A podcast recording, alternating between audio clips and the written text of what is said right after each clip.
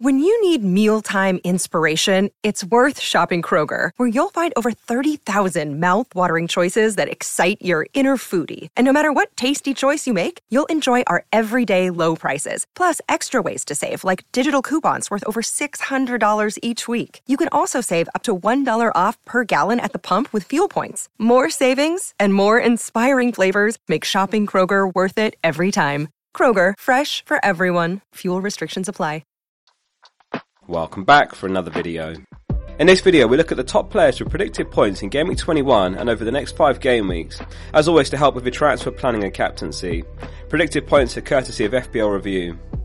So let's start with the goalkeepers and Ederson's top projected 4.5 points home to Wolves.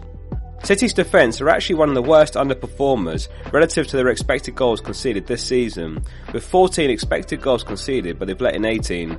Their seven clean sheets can be beaten by Man United with 8, Arsenal with 9 and Newcastle with 11. Ederson is the safest route into the Man City defence though, and they of course have a double game at 23, not far off along with Arsenal. Pope is second on the points projections with 4.1 points away to Crystal Palace. He's the top scoring goalkeeper in the game currently. That said, if we look further afield to Week 25, a reminder that there will be some blank Week fixtures then, Man United and Newcastle the two favourites to blank that game week. This graphic from Ben Crellin shows which fixtures are safe in light green. Two of the four fixtures at the top will become blank game weeks Man United versus Brentford, Newcastle versus Brighton, Leeds versus Southampton, and West Ham versus Nottingham Forest. This is because they're still in the League Cup and the League Cup final clashes with Game Week 25. Keep that in mind as Man United, Brentford, Newcastle, and Brighton are the favourites to end up with a blank Game Week 25. Count up how many players you have from those teams and just keep at the back of your head how many players you could end up with a blank game week 25. Kepa misses out on the projections this game week after putting up a 10 pointer in game week 20, with Chelsea travelling away to Liverpool for a big game for both sides. Alisson's projected 3.8 points. Over the season, Liverpool's 26 expected goals conceded actually ranks 16th in the league, a remarkable drop off from past seasons. Many are pointing this towards a serious lack of depth in midfield.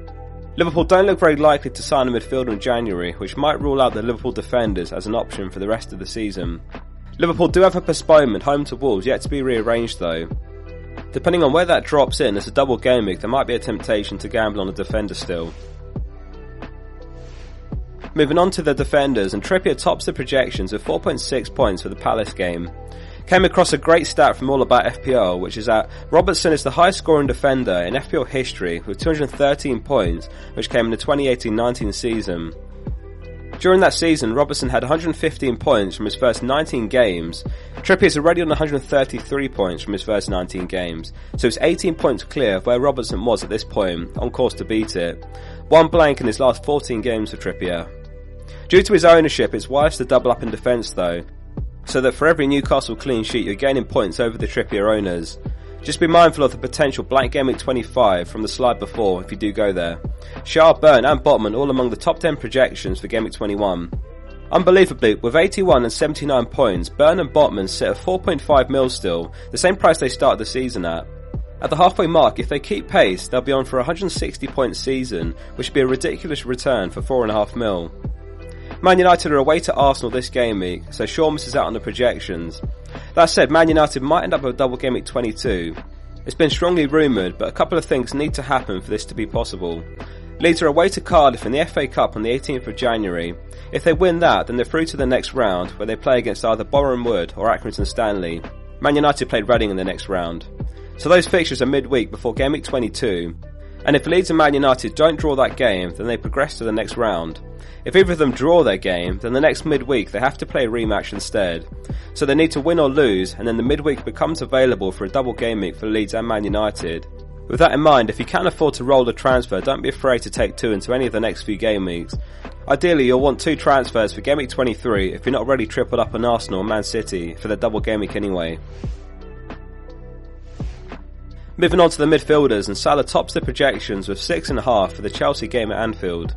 Two out of form sides meet for a very hard one to predict, with Liverpool 9th and Chelsea 10th as it stands.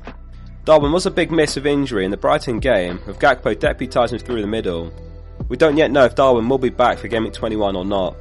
A reminder to hold on to your transfers until later in the week, with Game Week 20 not wrapped up until Thursday after Man City and Spurs play.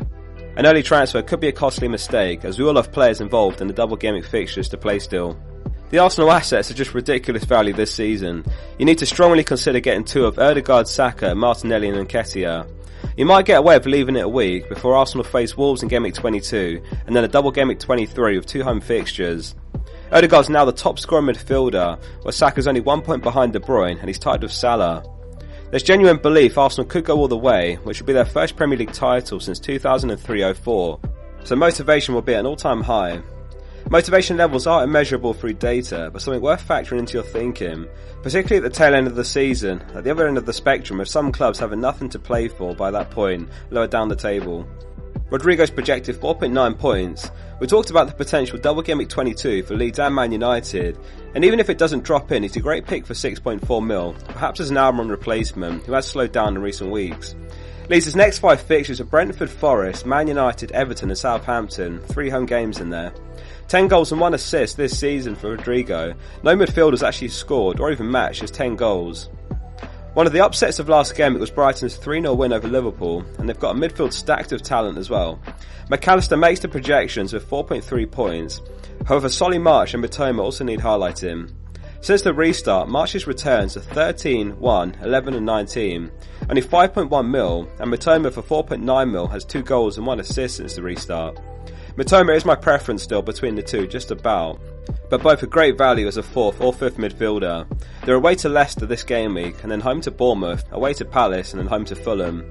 Four nice fixtures on the horizon. Brighton still have two postponements to be rearranged, likely as double game weeks. We don't yet know where they'll drop in, but they'll have Bournemouth and Crystal Palace to play once rescheduled. Onto the forwards, and Ferguson misses out from Brighton, but he deserves a mention as well, as a 4.5 mil forward who has 2 goals and 2 assists in his last 3 games. Could be an absolute steal if he continues getting minutes.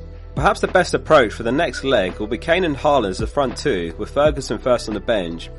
This allows you to invest into the value the midfielders are offering.